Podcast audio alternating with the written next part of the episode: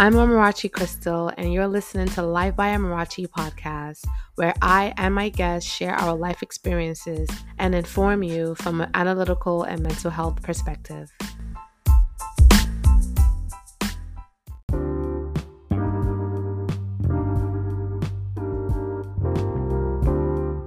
Make sure you subscribe so you can stay up to date with new episodes I upload. Subscriptions are now on a monthly basis for as low as 99 cents per month to as high as $9.99 per month. Donations are also welcome through the support link on Linktree and Cash App. If you cannot financially support, share the podcast with your community to grow the podcast listenership.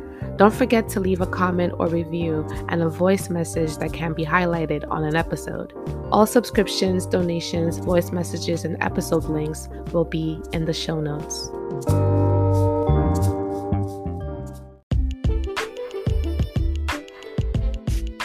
Hello, hello. I am back. I am actually recording in bed right now because it's just the place where I just feel most comfortable these days. So I just said, you know what? I have my mic, I have my laptop, let me just record in bed where I'm comfortable and where I could really just, you know, relax. That's been what I've been doing since the last episode well, yeah, pretty much since the last episode, I've just been trying to find time to sort of relax and just be with myself and honor my body, honor my mind, and not try to overexert myself because I feel like I've been doing that, just trying to be present for everyone else and not really present with myself. But as we start this always is how are you feeling today?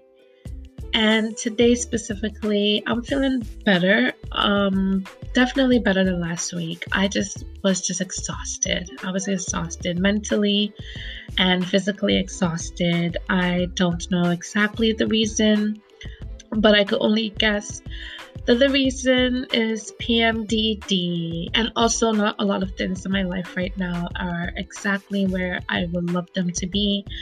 And I've just been in my head a lot which my therapist always tells me to write things down.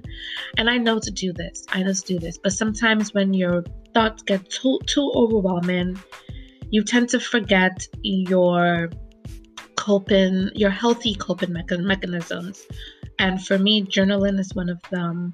So I did a little bit of journaling um, the other day um, like I usually use like my you know notepad on my phone or Google Docs on my phone to journal a little bit. So I wrote a little things down and also another form of journaling that I use is voice recording journaling where if I don't feel like writing I'll just, you know, press record on my voice recorder and just speak to myself in a sense, sort of like self talk.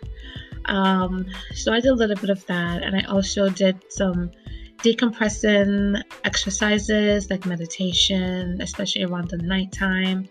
And another one of my go tos is like before I go to bed, I leave everything in my room and I go outside and I sit and just, you know, sort of self talk as well and just take in some air. Between 10 and 12, I start doing this for myself, which always helps me go to bed easily. So I do that and I decompress doing that. So I've just been taking care of myself since you guys last heard me.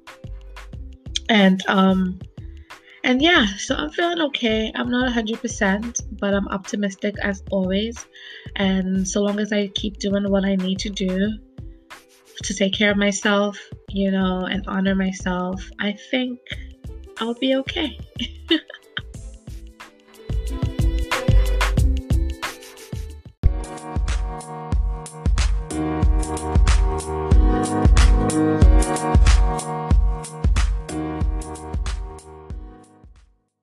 We're in here. We're in here. We're in here. And yes, I am still on my bed. So if I sound a little bit relaxed, trust me, I am. this is how I prefer to feel on a daily basis. Just rested, rejuvenated, and relaxed. And literally, if a camera was here filming me, you'll see me like on my side with my mic on one hand, you know, facing the laptop as if I'm sitting on a chase. That's like how I look, although, you know, I'm propped on my bed. but yeah, so we're going to get into today's episode. Today's episode is going to be a little review, I think. I have recently watched the Fresh Prince of Bel Air reunion.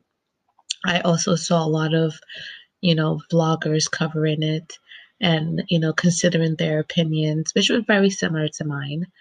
I also watched the Red Table Talk episode that Will Smith did with the therapist to sort of go over um, a bit of healing work he had to do during the Fresh Prince of Bel Air reunion. So I'm going to speak a little bit about that. And what else? I also watched another Red Table Talk um, episode about why women are mean or black women. I think they more so emphasized black women. So I'm gonna review that as well and basically add a bit more emphasis on this episode because I feel like TV should be a lot of this and less of the trash. Although I do watch some of the, you know, trash reality television. I love to break down human dynamics. I love to break down group dynamics. I love to break all of that down. So watching reality shows sort of does that for me, as well as it entertaining me. So yeah, we're going to speak about those three shows and also I'm going to answer a listener question. Actually, this listener sent in three questions that were so good that I could not pass a chance at answering it on this episode. Look out for that towards the end of the reviews, and we're gonna get into it. So I'm I'm going to start with the Fresh Prince of Bel Air um review, the reunion review. And all I have to say is it was emotional. oh my god. Like I sort of had a idea of what uh, I'd be looking forward to. Um, but then when I watched it, I was like, wow, they are really opening up. And I mean, didn't get too deep in conversation about the dynamics that were happening. It definitely was really um, a lot of positivity, and I appreciated it. I absolutely appreciated it. Just seeing like the the family ship, seeing the bond that they had. I mean, working together for six years on a show about a family, you would think you were able to build bonds with these people and build friendship. You're spending a lot of quality time with them, reviewing the script, you know, rereading the script, practicing the script. And I just have to say, like, it's so warm to see Black people on television like this. Um, I remember when Fresh, Fresh Prince started, I was there, I was young. Um, but it was very much a highlight of my my youth, you know, years. It was very much a highlight of my youth years, and um, I just I always enjoyed it. I to be honest, I can't really sit through it now, but if I do catch it, I'll, I absolutely will watch it because a lot of stars also showed their faces on Fresh Prince. Like, I remember when Tyra Banks was there.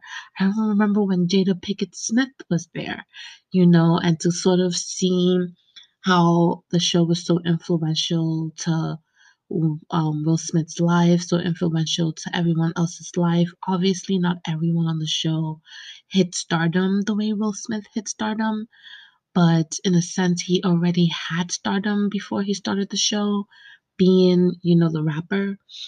Um, but it was really, really nice to kind of see everyone.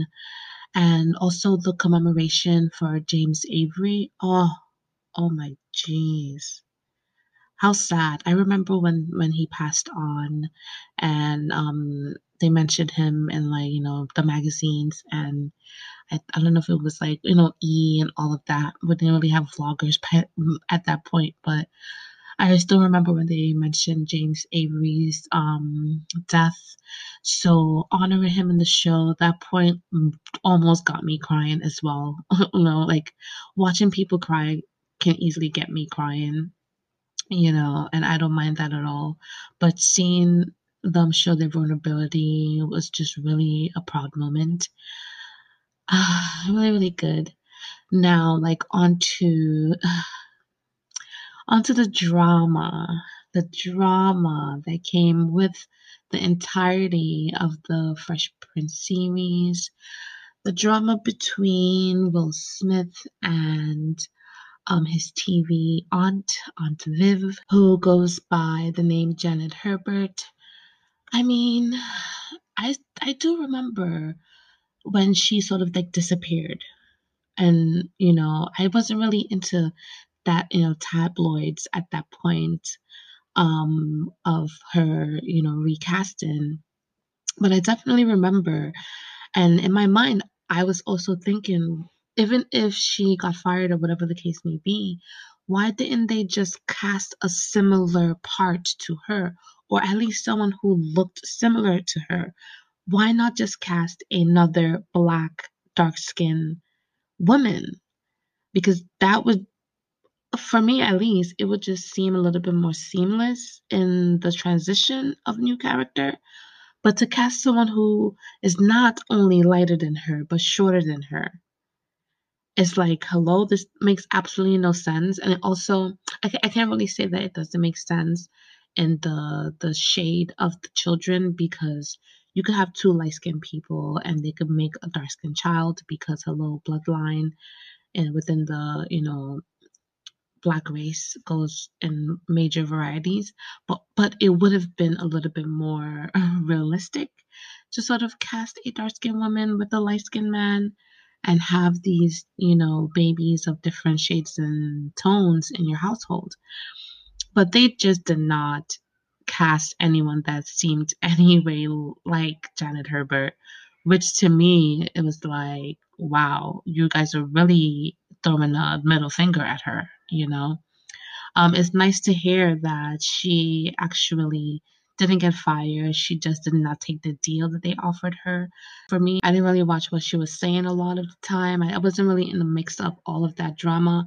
I just sort of heard a little bit about it afterwards. But to sort of see them come together and like really, really hash it out and talk, and especially for Will to really just listen to her point of view because I don't think around the time that it was going on, he was able to sort of take on her perspective of things. And it also like makes me think about what the producers do in these sort of casting shows, whether or not it's reality TV or whatever. Just how they just completely miscommunicate a lot of information between cast members. Those things like really are pointing out for me a lot in all of the shows that I watch and the people who are involved. You know, Tamar Braxton, for example, NeNe Leakes, for example. Um, those things really like are highlighted to me.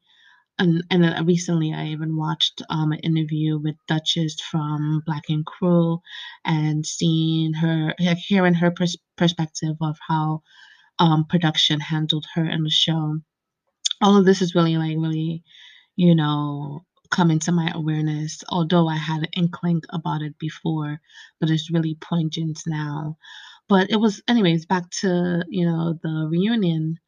I was just happy that Will was able to listen to her and really hear her side of the story and really take accountability for the part that he played in her career. Although I will argue to say that, yeah, he might have spoiled her name, but she was not lacking options.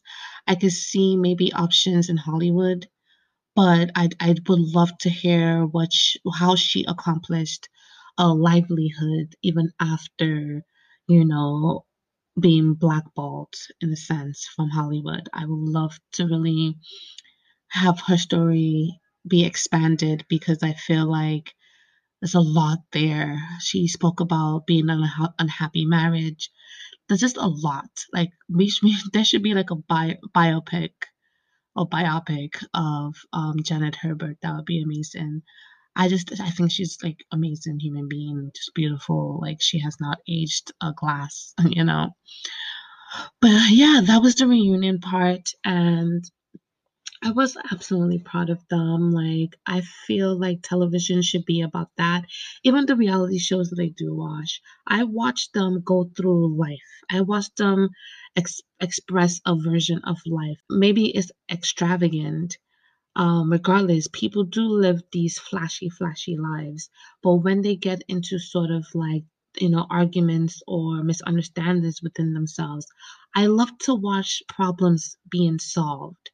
So when production doesn't really amp up the fuel in resolving these problems, I get really frustrated watching those shows.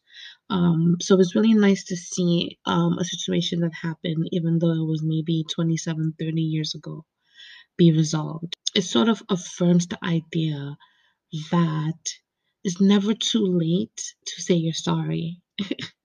you know, is that a Justin Bieber song? it's probably a Justin Bieber song or lyric. But yeah, it's, it's it's honest though. It's never too late to apologize.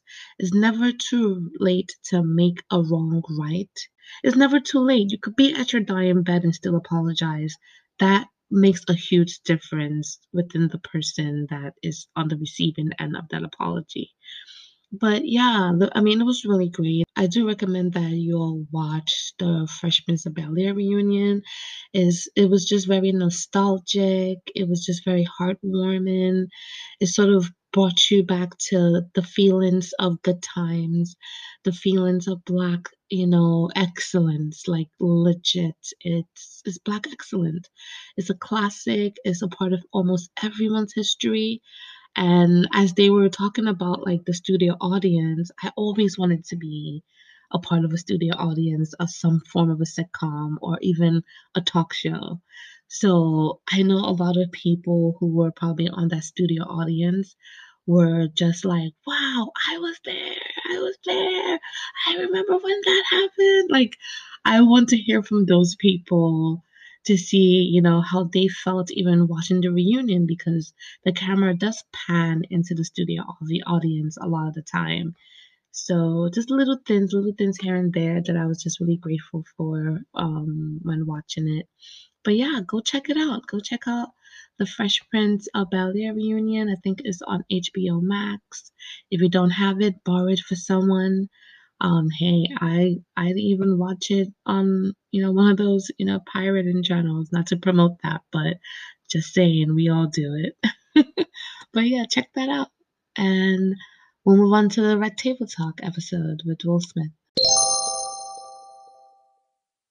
So let's get into the Red Table Talk. I really, really appreciate the Red Table Talk for sort of creating this normalization behind having deep conversations and sharing vulnerability. When it first came on, I was like, yes, finally, a change to what we watch on television. Let's normalize talking about situations that have caused a strife in relationships. Please. Let's also talk about these social norms that in my opinion, just do not work anymore.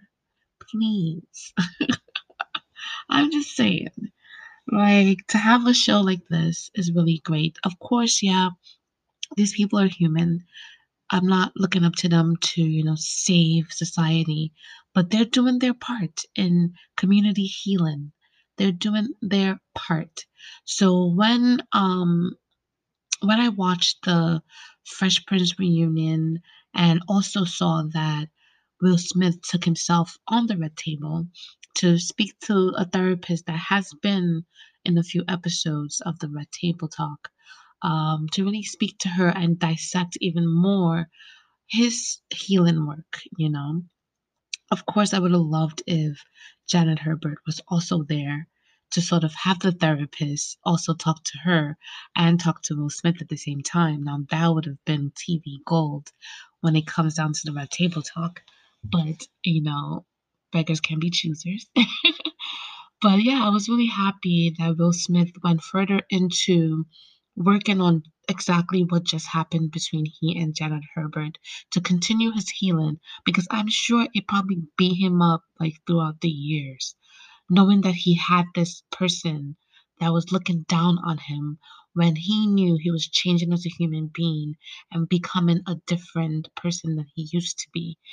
Like they say, the lasting impressions. I always remember in a psychology class when I forgot what, uh, you know, philosopher or psychologist or whoever it was said this that it's not um, first impressions that matter, it's lasting impressions that matter. I may have to look that up. But I remember when they asked us that question, what do we think about that um, theory? Is it first impressions that you hold on to longer or lasting impressions? And for me, genuinely, it's lasting impressions. I don't care what you did in the past. What are you doing today? It could be negative or positive. Whatever you did in the past is in the past. I wasn't there. I don't remember. Or even if I do remember what you did in the past, I want to see how you're behaving today in front of me in the present time.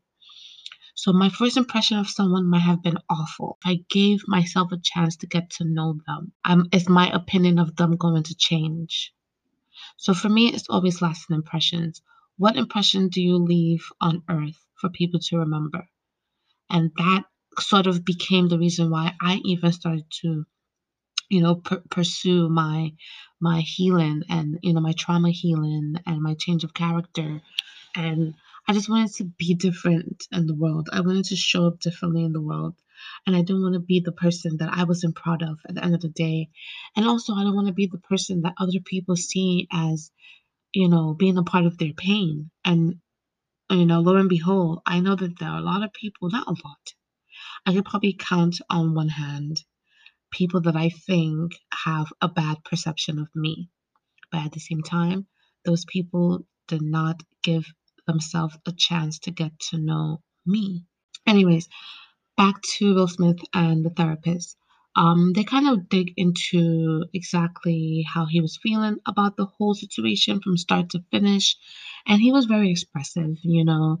Um, I feel like the therapist wanted to point out that Janet Hubert, you know, laid on a lot of the blame for her career on Will Smith, but she was soft about it. She just said that um, Will Smith took a lot of punches in the way Janet Hubert was expressing her perspective, but she was also like really um, honored that Will just sort of sat and took it in without being defensive. This is the key point. When someone is telling you how they hurt, it is not up to you to decide whether or not their pain is a lot or too little. It is not up to you, it's up to that person. Now in in like a general perception, I wasn't in their in their strife. I could look at her story and say, Girl, you can't blame him for all the crap that went on in your life after the Fresh Prince of Bel Air. Like, you can't just put that all on him. You have to take a little bit of responsibility for your doing as well for the life that you wanted to lead to lead.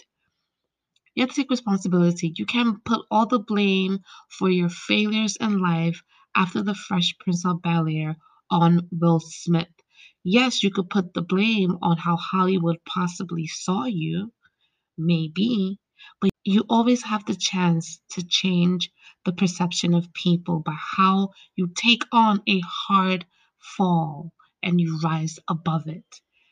In my opinion, Janet Hubert did not rise above the failure that she had in life concerning the Fresh Prince of Bel Air. So she chose to put all the blame on Will that's her doing, that cost her 30 years of really developing as a human being and not only as a human being but developing her career. You know but i get it i understand where she's coming from. I've been in that space too where i was throwing a lot of blame on a lot of people for hurting me and using that blame as a comfort blanket to not move on with my life And that's why, again, that, that I mentioned that I'm doing my trauma healing through my therapy and through my other wellness, you know, wellness, you know, ways.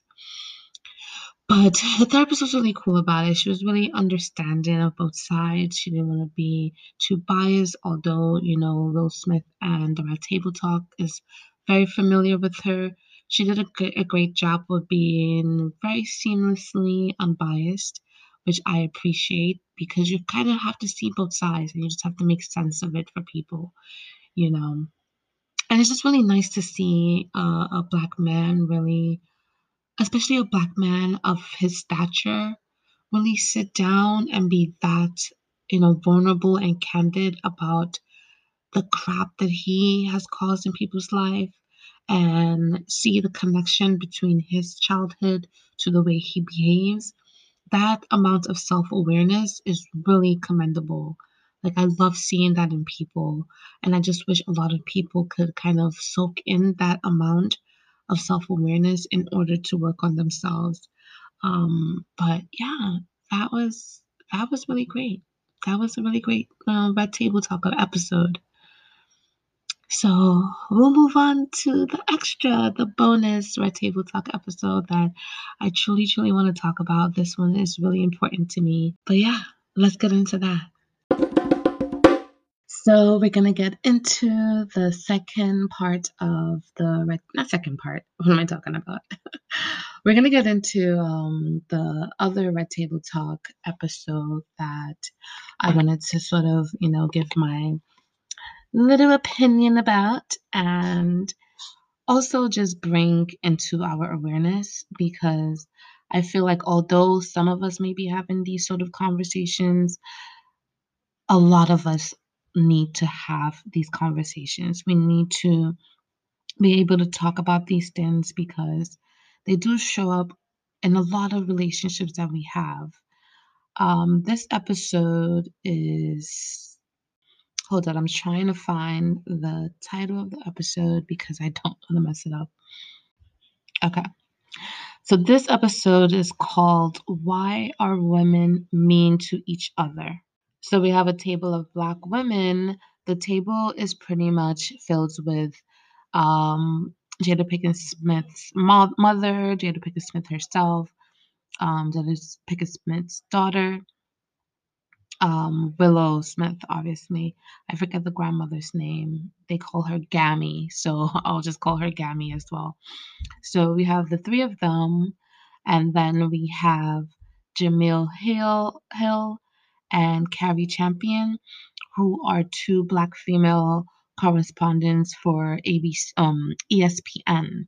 Um, I guess Jemele Hill used to be a correspondent. She sort of um, denounced her contract again. You know, like this is a recurrence where they offer people, or especially black women in production, they offer them a lot less of a contract to where they have to leave. I feel like it's a way that they try to fire you without actually firing you.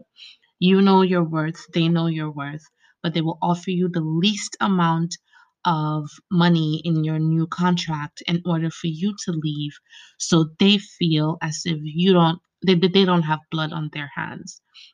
They did the same thing to um, Janet Hubert like we just discussed early on with Will Smith, they did exactly the same thing to her. They offered her a lesser amount in her new contract with Fresh Prince of Bel Air, which caused her to say no because she knew she deserved more, and also she knew she had a life, a life with a new baby that also deserved more. Um, but anyways, that's not the point of this Red Table Talk episode. This Red Table Talk episode is about mean girls, especially mean girls within the black, um, the black culture, the black race. And I just want you guys to listen to this before I, you know, further on express my thoughts about this. Take a listen just with black women period mm-hmm. we can be so hard and cruel to one another. I'm not surprised that so much of that energy unfortunately came from black women. It's our inability to see the humanity in each other. Yeah. We're begging the world to see us in a particular way. But we um, don't see it But ourselves. we don't see it in each other. Yeah. We don't. And it, it, it is for me so frustrating and painful. Yes. That we're begging for the world to, to see us in a certain manner and we just we can't offer it for ourselves and, and my belief is that if we can't give it to ourselves we, we never we can't expect else. it right i just feel like it's it's such a, a, a distance, yeah. you know, between being a black woman and, and her self love. There's, mm-hmm. there's this mm-hmm. big chasm between the yes. two. You know what I mean? And a lot of it is the way we've been socialized. And some of it is the way we've been socialized in our own home. Yeah. Is that honestly, some of our mothers have been really responsible for the toxic relationships we have with other women. It's like how we hear our mothers talk about other black women. Don't mm-hmm. trust her. Mm-hmm. She ain't this and that. Like we'll hear them have a full scale conversation yeah. with another black woman. That's their friend. as soon as they get off the phone, they, they will call rip, somebody they else. call somebody else. Yeah. And talking about yes. the person they just hung up. What was that shot from Friday? right? okay. Like it would be, we see it, yeah. right? And we take those lessons of mistrust that are bred in our own home. And then when we get out in the world and we're looking at another black woman and instead of celebrating her, finding something great about her, we'll be like, mm, she thinks she cute with them shoes on. Uh, what about this? What about that? I think it's how we're loved. Like, yeah. I know for me, not having a father around, really is hard for me to be vulnerable. It's hard for me to love you and, and, trust you and be around you and say who I am and love myself because I think a lot of the times the women I see who have self love had a father around to remind them and love them and mm-hmm. their first lessons of beauty. Those of us who had to grow up without a father, yeah. but we grow up in violent neighborhoods and we have to put up these walls and this armor, and then you click up with a group of girls uh-huh. and then you end up, be, you know, you yeah. get betrayed. We come from so many worlds of mistrust and yeah. pain and trauma that it makes it very difficult. It's how we've all been taught. Eventually, the oppressed begin to take on the traits of the oppressor. Yeah. And that is, that's where we're mirroring the patriarchy and the sexism and the yes. misogyny yes. and all of that that we have to deal with. We're just turning it on each other. Yeah. And unfortunately, we've been conditioned this way for so long, we literally spend a lot of time unlearning. That is my biggest piece of advice to people out there is that if you want to be different, if you want to be the change you want to see, as they say, you have to unlearn. Yeah. Okay. And you have to be willing to be self aware enough to know where you're vulnerable, where your your most petty is. Yeah. yeah. You have to be realistic about the ugly that's inside. That's, that's, that's the only way. Right so much golden verbiage just spilled in that little clip. I just, ah, uh, as soon as I heard that, I'm like, yes, yes, yes, yes, yes. Just agreeing to every little um piece of every little word that they said is hilarious because I just had a conversation with my mother last night, actually yesterday afternoon. This conversation obviously was really needed. Um, but I had a conversation with her. We speak, we pretty much speak a lot about everything. And um, towards the end of our conversation, we were just speaking about the situations that we grew up in. Um, our upbringing was not of a healthy one. And all of these things um, sort of accumulated into in a sense, I will have to say a bit of, you know, distrust, mistrust, uh, misunderstandings, not being able to build relationships outside of the home. Um, especially for me, I'll speak for myself. I, I, of course, I had friendships, but I always had a hard time with friendships. I possibly still do have a hard time with friendships today you know, with especially keeping people in my life that hurt me or show me a side of them that I just cannot deal with, you know, if trigger me in a sense, you know, people who trigger me in a sense, I just sort of am so quick to say F you, F that, get out of my life really, really quick. Um, even with romantic relationship, this trickles down into that. But we're gonna focus on, you know, mean girl, you know, situations. I pretty much grew up with a mom that just did not trust friendships. She always had an issue when I would go over a friend's house. She always had issues with um, even me just sleeping over someone's house was a big deal. I grew up hearing you and your friends, you and your friends, when you have your family, when you have your family. And in my perception, I'm like, but do I really have my family though? Can I really be myself and talk to my people in my household the way I could be myself and talk to my friends? No, I didn't have that. I never felt safe at home, to be honest. Um, I always felt like I had to perform. You know, I couldn't just be myself and be accepted. I was, I, I felt harshly judged. I just was not really being accepted. So if I have this relationship at home with my mother where I'm not accepted, how am I then supposed to view the world outside of me and feel like the world is also going to accept me when at home I have none of that? If I don't feel safe at home, how else would I find or rely or want for safety from the outside world?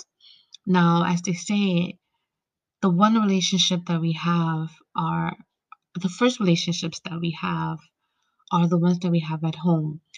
They predict the relationships that we're going to have outside, unless, you know, obviously we smarten up and see that some relationships that we have are at home are not healthy.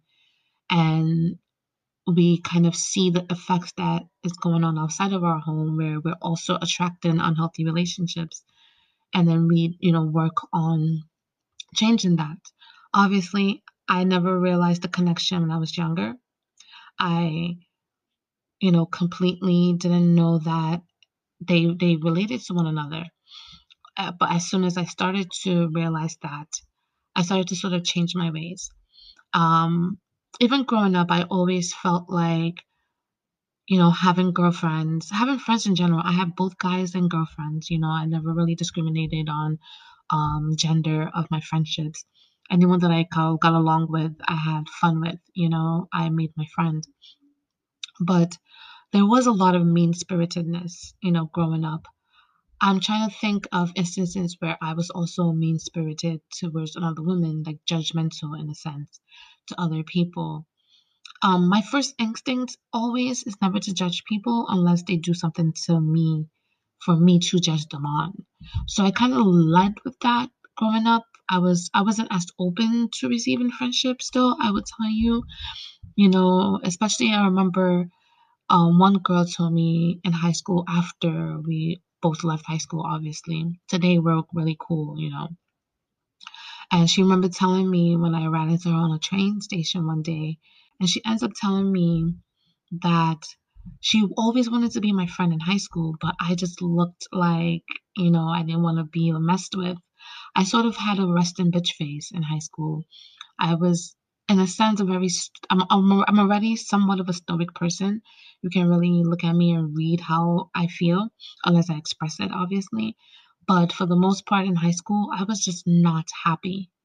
You know, um, I was, I coined myself a loner, although I did have friends. I sort of just did my own thing. I didn't really like, I wasn't like susceptible to you know, peer pressure like that in high school. I, I was very narrow minded. I just wanted to get through the school year, go to college, and ultimately, in the back of my mind, find freedom for my family. That's kind of what my my you know my target was in high school so having like frivolous friendships were not at my the top of my list the people that i hung out with i hung out with and i stuck to those people you know, making new friends. If if if the window opened, I would have, but I, it wasn't my priority. But I did tell her I was like, "Damn, you you should have said something in high school because I would have totally hung out with you. Like, it wasn't a big deal, you know." But I I, I could get why she didn't feel safe to approach me because I was not approachable. I had my guard up. I did definitely have like the strong demeanor this sort of like don't fuck with me demeanor, um, which in retrospect also kept a lot of connections that I would have had with other people. They kept a lot of like connections that I would have had with really cool people um, that I thought that were cool in high school. I had a guard up. I had an immense guard up. home life was not kind to me. So I didn't really show that kindness outside, to be honest. You know, I didn't really show the approachableness, you know, outside. Um, but yeah, like just the way you grow up definitely has an effect on on the relationships you have outside, and it has an effect on how you see other people too, outside of your house. In this case, that mean girl mentality, although I never really, you know, contributed to that, I just didn't say much to people, to be honest. I just kept my mouth shut a lot of the time. Um, if I had an opinion, that I would speak up, but for the most part, I didn't really engage with a lot of people.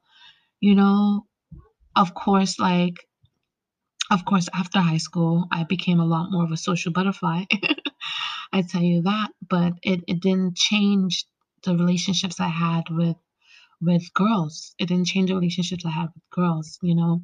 Growing up with a mom that just did not trust a lot of people, I, I can say right now, I sort of adopted that.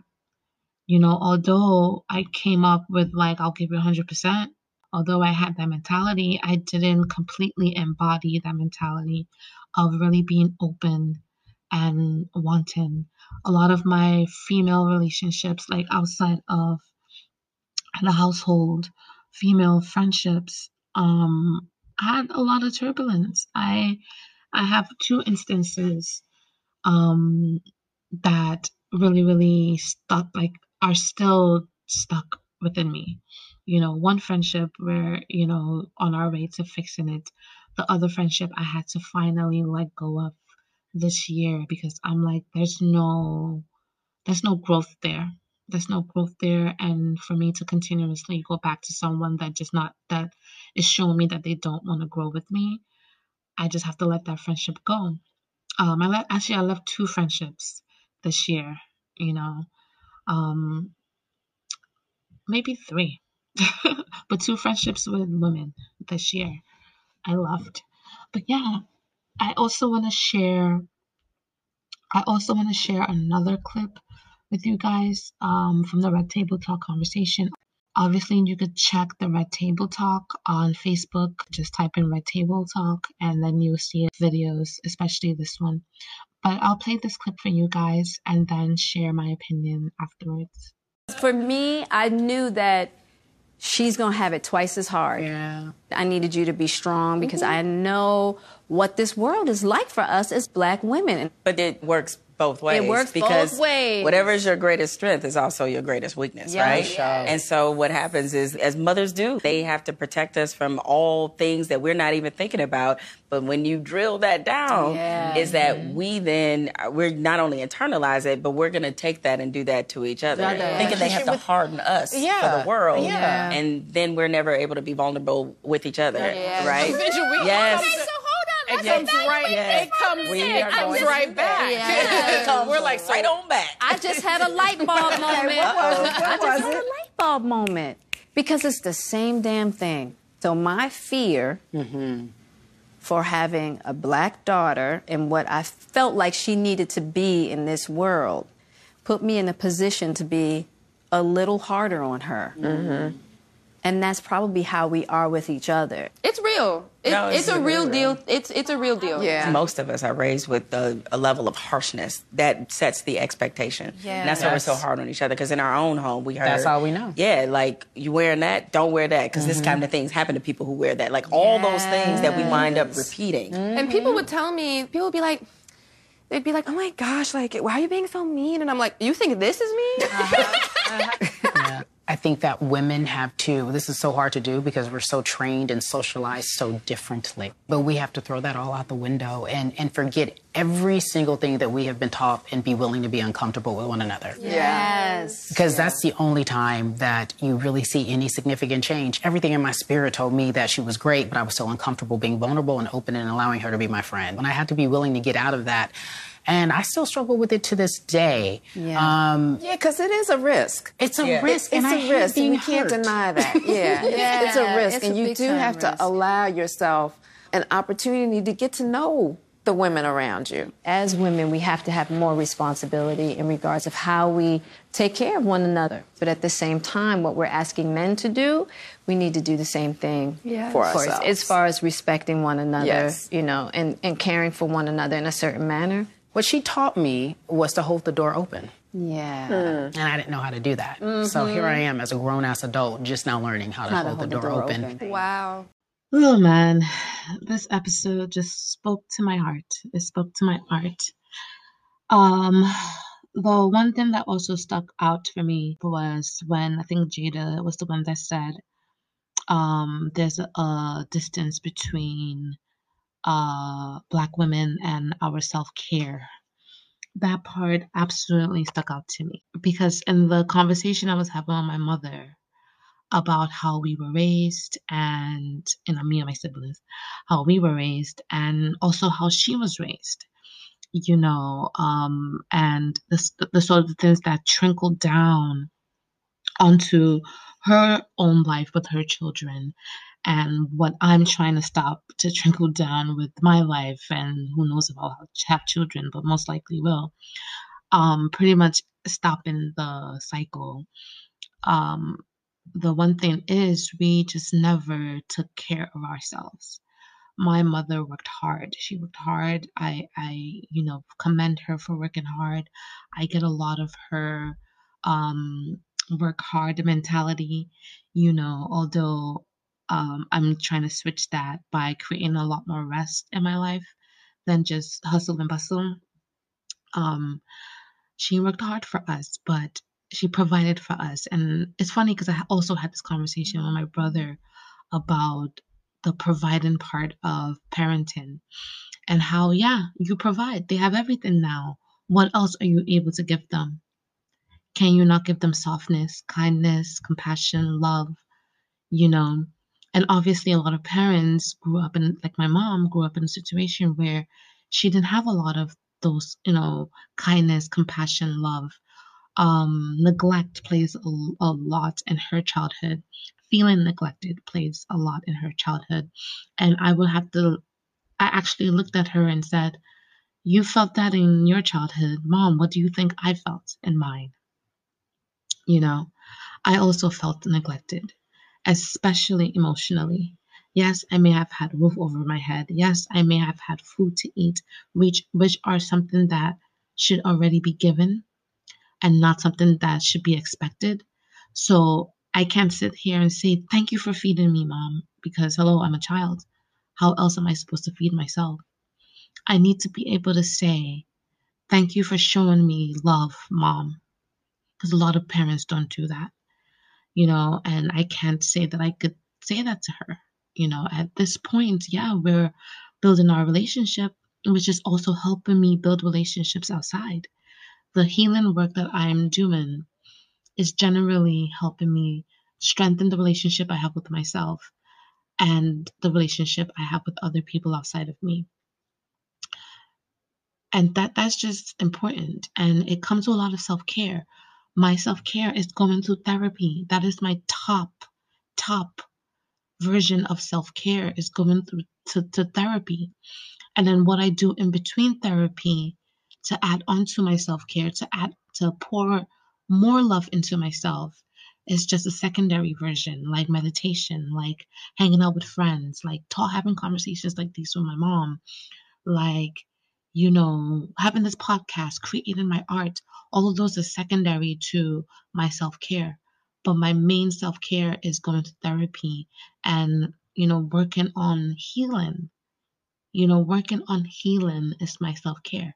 I I just hope that it helps me, you know, build stronger relationships with the friends that I do have and f- open up to new friendships because I will admit that I'm not I'm not so open to new people right now um, because I'm still working on healing from past disappointments in friendship, past disappointments in relationships, and all of that stuff and the continual, you know, generational family trauma. You know, I'm working on all of that and I want to be more intentional about the connections I make with people outside of myself, um, especially my connection with women.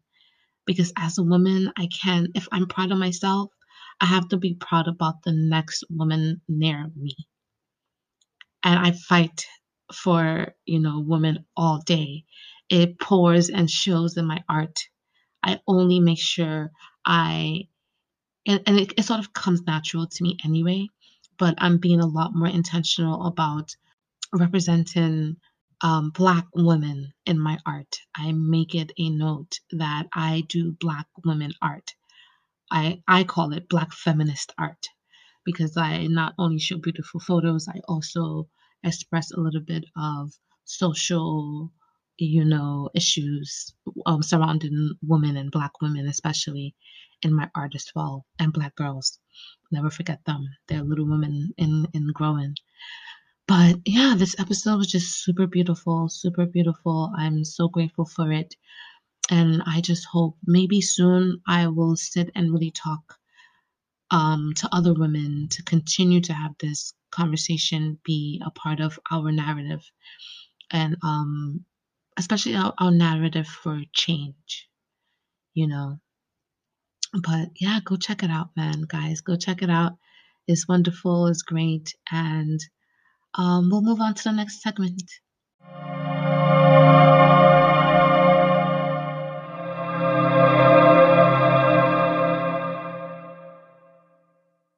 So, our last segment is listener questions. So, one of our listeners, her name is Aisha, she sent in three questions um, about her life. She wants some insight on life as an artist, um, insight on a friendship that might be ending, and also insight on her relationship with her significant other. So let's get into her questions. Her first question goes How do you move on from the jarring end of an important friendship, especially if you know that you were growing apart and had different values, but they meant a lot to you and you still miss the happy and intimate moments you had with them? This is always a tough one because no one likes to lose any important person in their life. But loss is something I feel we have to come to terms with. Nothing lasts forever, especially not in any form of relationship. It could be growing apart in two different directions or a big disagreement that can end a friendship.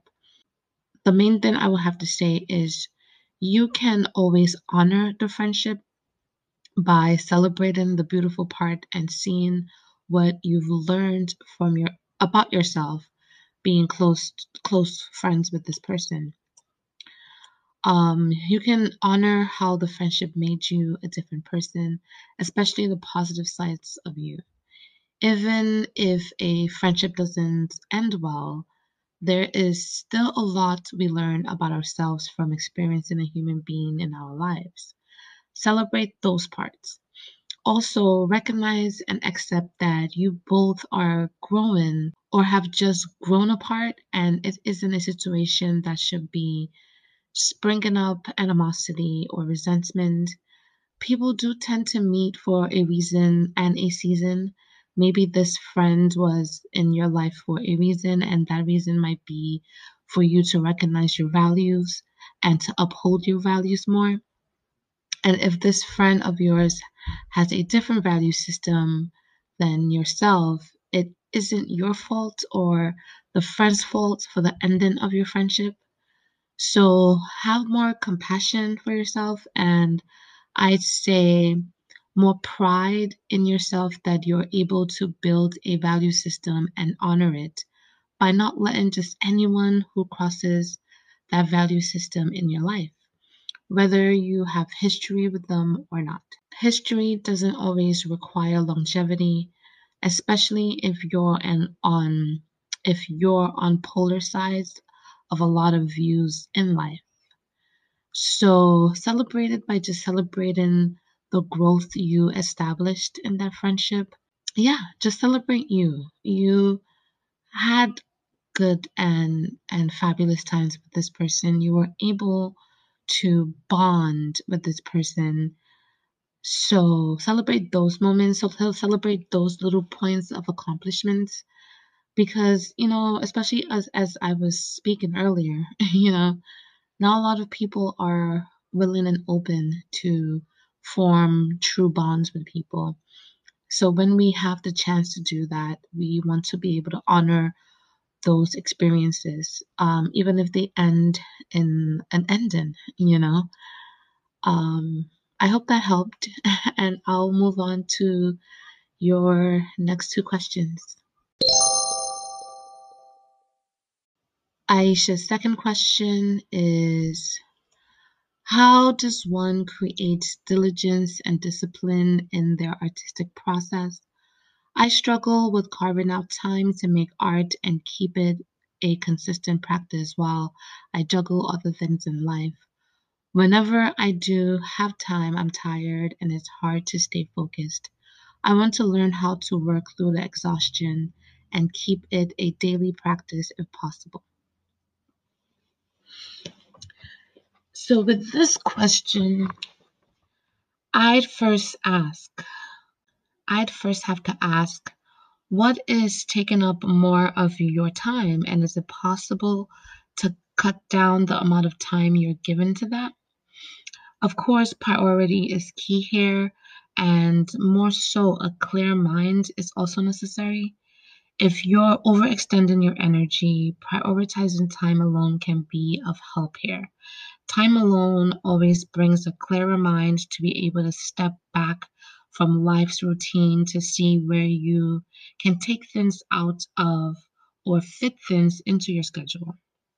As a creative person myself, when I feel pulled all over the place, I start to say no to a lot of things that aren't serving my basic necessities, like being able to feed and clothe myself. So, if that means not seeing or talking to friends for a couple of weeks just so I could focus on myself, I'd have to do that.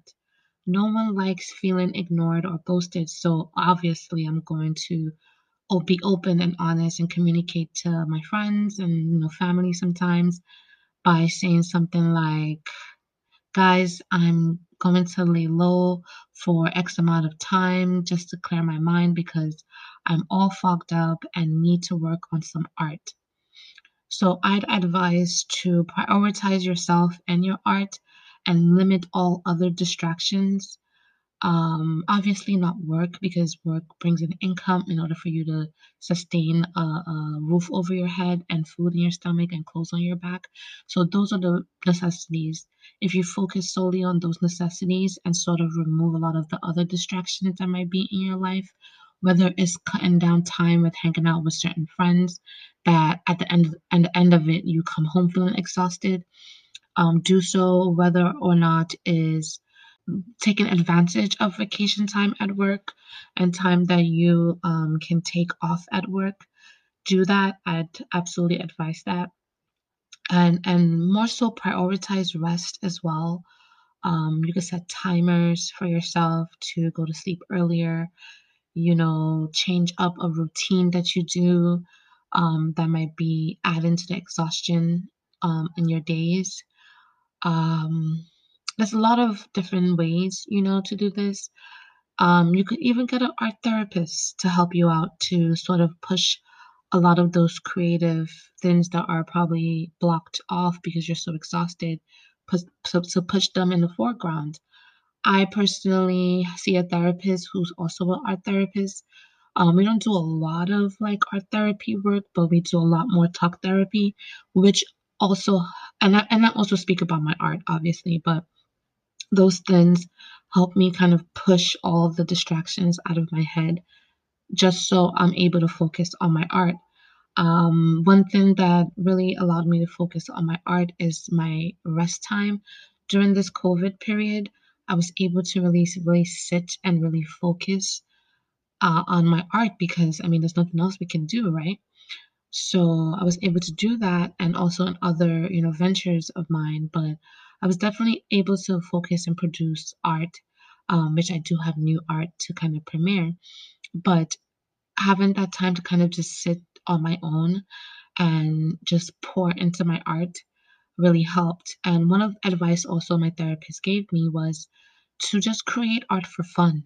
Don't create art for anything, whether, like, I think we forget at times that we used to always doodle on everything. I used to doodle in a Bible, you know? So, um, if you just allow yourself to just doodle, that might also help you clear out some of the blockage and gain a lot more inspiration in order to pour into your art. So, I do hope this helps you out. And, you know, good luck good luck because as an artist as a creative art creative person in general i know exactly how it feels to have like artist block. It is not it is not fun at all. I hope that helps out and i'll move on to your last question. So aisha's last question goes how does one carve time in their life for prioritizing privacy and solitude while in a relationship with a partner that you cohabitate with? I'm a capricious introvert with a very loving and extroverted partner, and sometimes struggle with explaining how much solitude means for me for my mental health without hurting their feelings. If the way you're communicating your needs aren't being heard, maybe try a different style of communicating.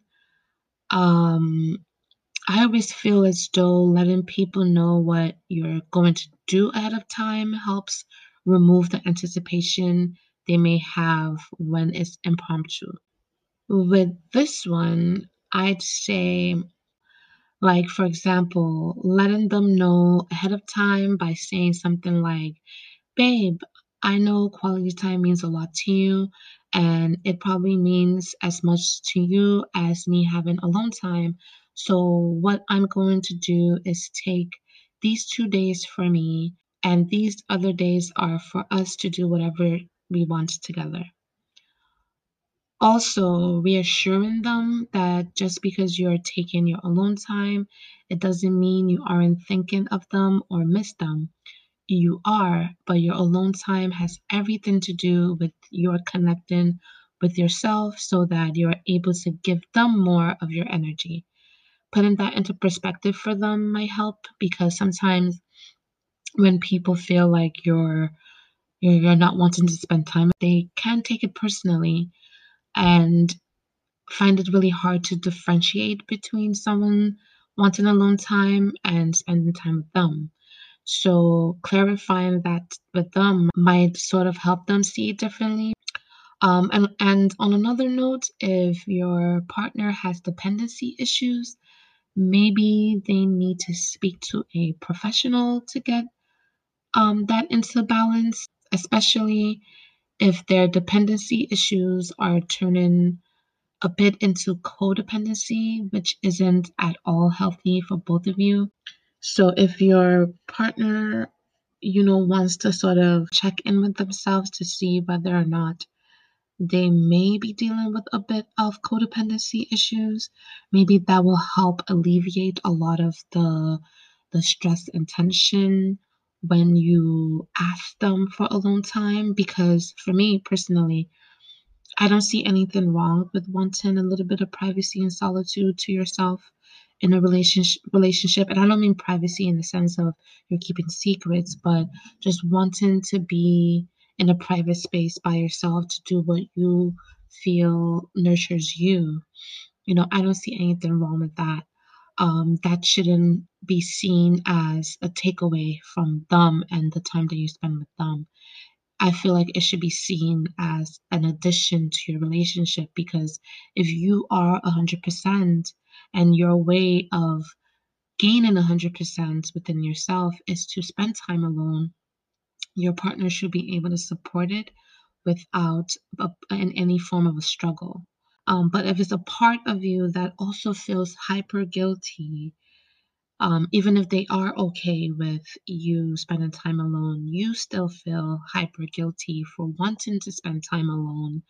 Maybe also work on the guilt that you feel for the time you're spending alone because maybe you need to also differentiate between time alone and time away from them because they're not one and the same.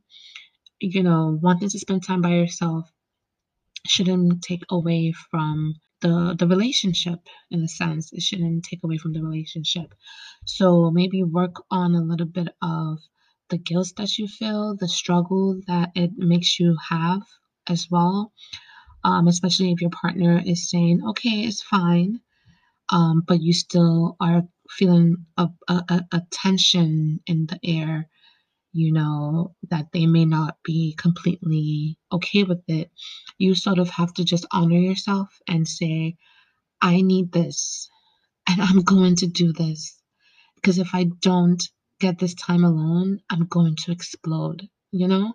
Like that form of reassurance as well to yourself, the self talk to yourself, is honoring your truth and honoring your own ways of processing. So, um, yeah, work on that a little bit too as well. Because those two things are necessary. I mean, these situations are going to, you know, come to surface when, you know, anyone is really cohabitating. Um, I cohabitate with my family sometimes, and I'm just like, do not talk to me today. I will let them know, like, today I do not want to be bothered. So please, guys, just chill, chill on that. So communication is key, you know, and honoring yourself is key and being honest with yourself. The more honest you are with yourself and the more honest your partner is with themselves, you guys will be able to sort of freely communicate without struggle or guilt. You know, obviously something may feel bad, but having that understanding and that differentiation between what you want and they what they want and what is um, doing to the relationship having a bit of differentiation will help you guys sort of understand and not you know feel bad for doing the things that you're doing. But i wish you guys luck. I wish you guys luck and i hope that helped. I hope that helped. So that is it for today's episode. Oh my god. I kept you guys here for a while. We're not going to have any quotes because I feel like a lot of quotes have been sort of given to this to this episode, honestly. But um but yeah, I will check you guys next week.